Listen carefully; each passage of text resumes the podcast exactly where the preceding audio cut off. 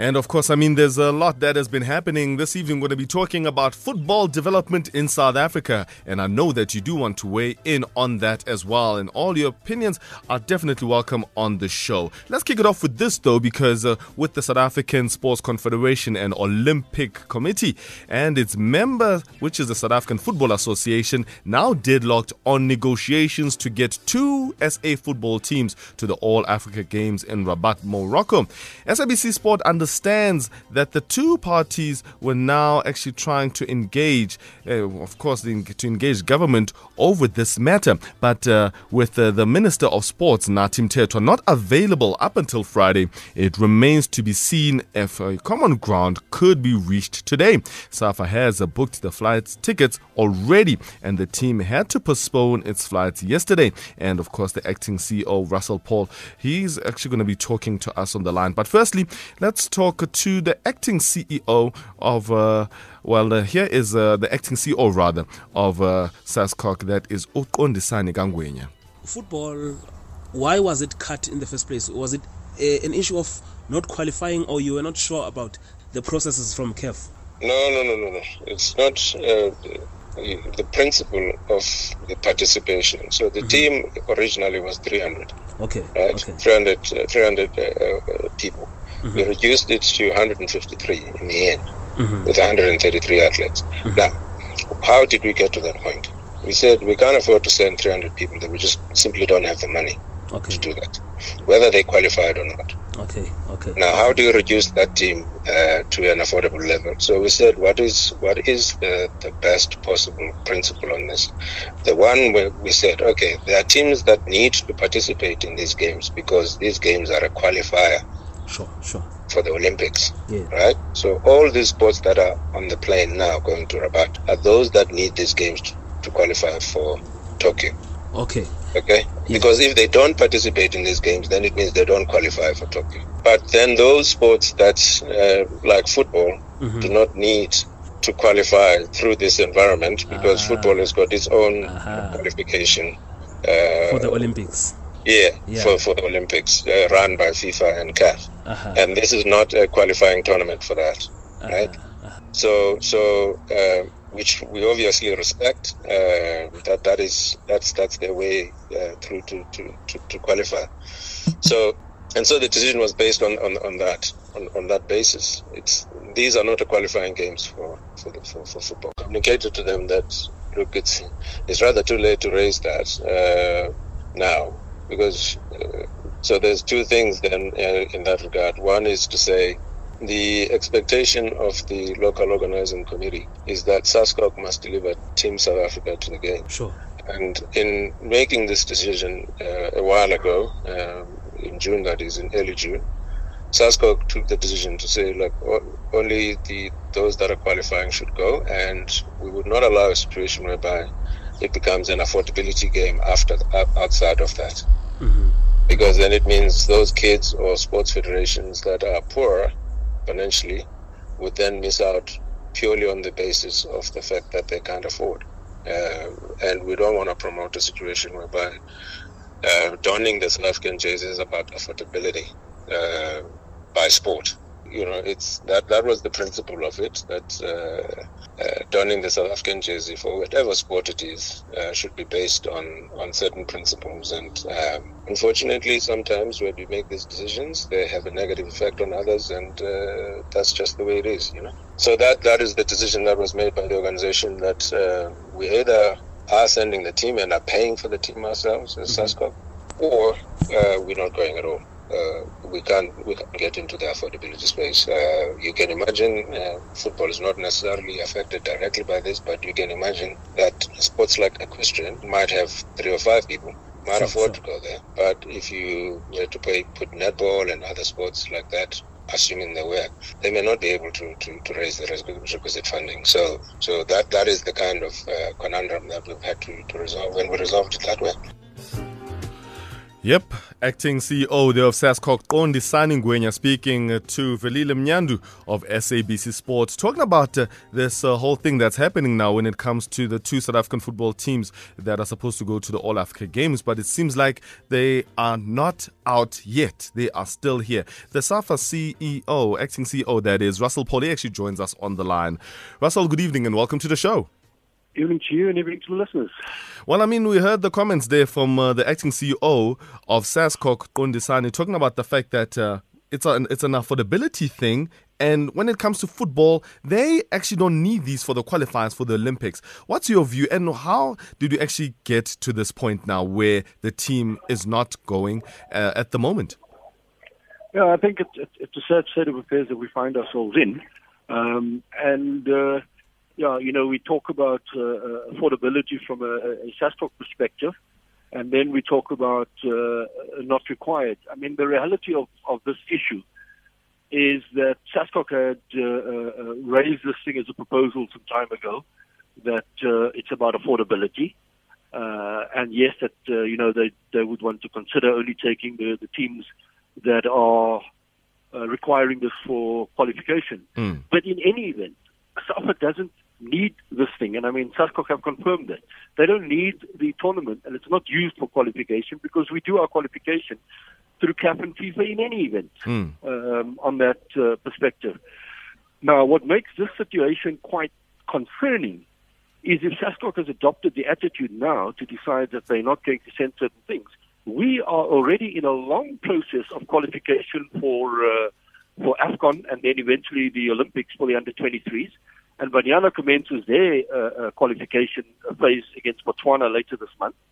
Now, if SASCOC can make this decision post an event that has already taken place, because our qualification for this tournament was by virtue of being in the top eight in Africa.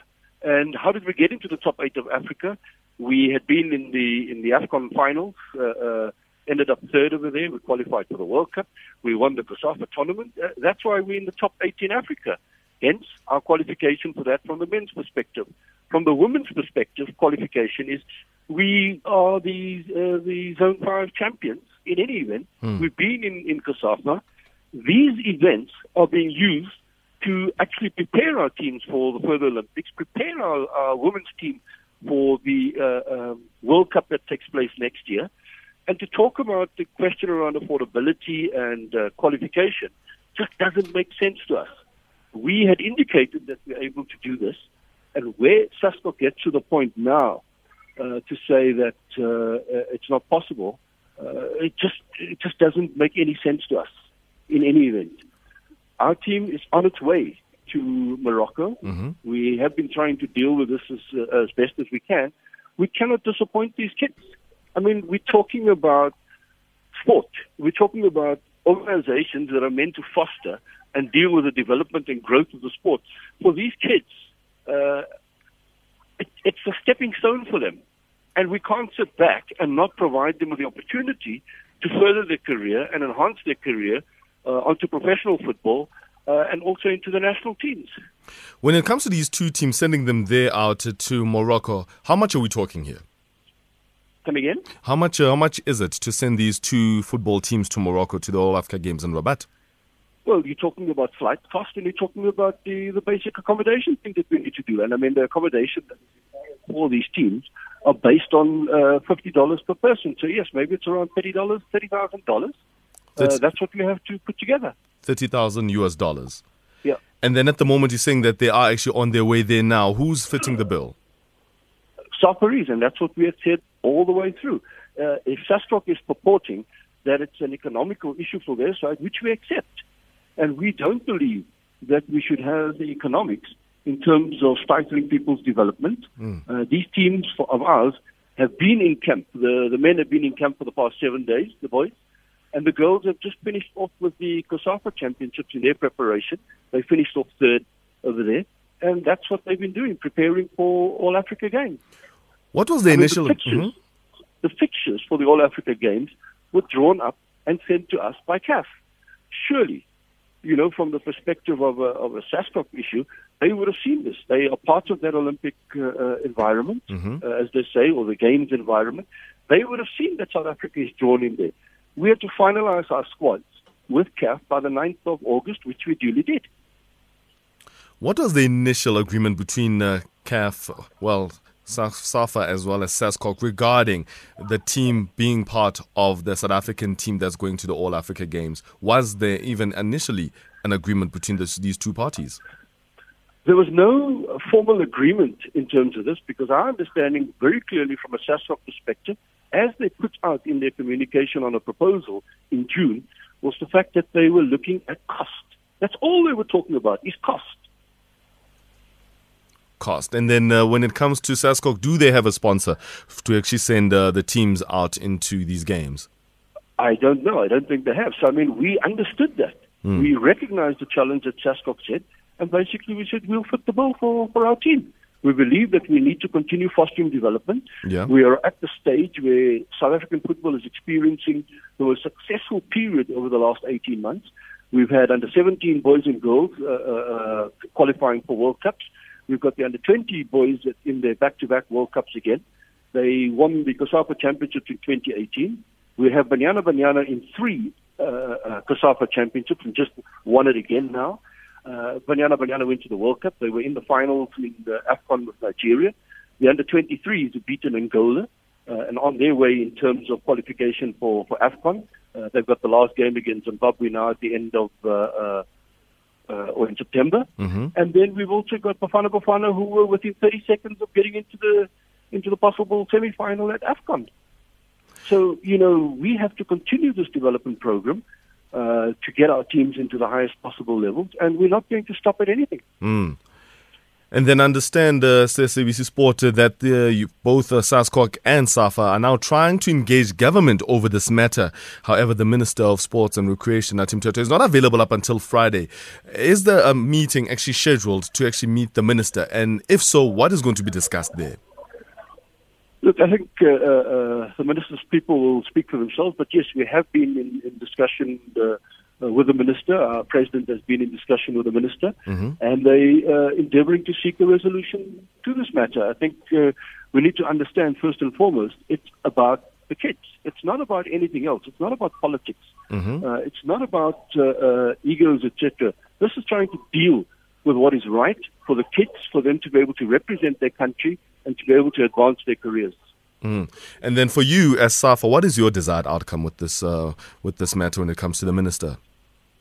Is to be able to allow the kids to advance their football career and their standing within that sporting environment. That's what we exist. That's mm. what SASCOC exists for. That's what SAFA exists for, is to provide opportunities for the youth to be able to excel at the highest possible level. Uh, we do that on the on the football field, uh, in all the avenues and the opportunities we do. And SASCOC does that from an Olympic perspective. Uh, and as we said right in the beginning, the Olympic process of qualification for, for football is purely controlled by CAF and FIFA. Those fixtures are run there. There's nothing. You don't play a SASCOC fixture for Olympic qualification. Mm-hmm. You play a CAF or a FIFA fixture. Mm. And then anything that you might view that uh, should uh, be avoided in future so that something like this doesn't happen when it comes to the next All Africa Games or even the next big event where there is a collaboration between SASCOC and SAFA when it comes to football teams being sent to a tournament. I think it's, it's, it's vitally important that these matters are discussed in the forums that they are meant to be. So if there's a forum, forum of, a, of a General Assembly of SASCOC, that's where it should be discussed. That's where it should be finalized.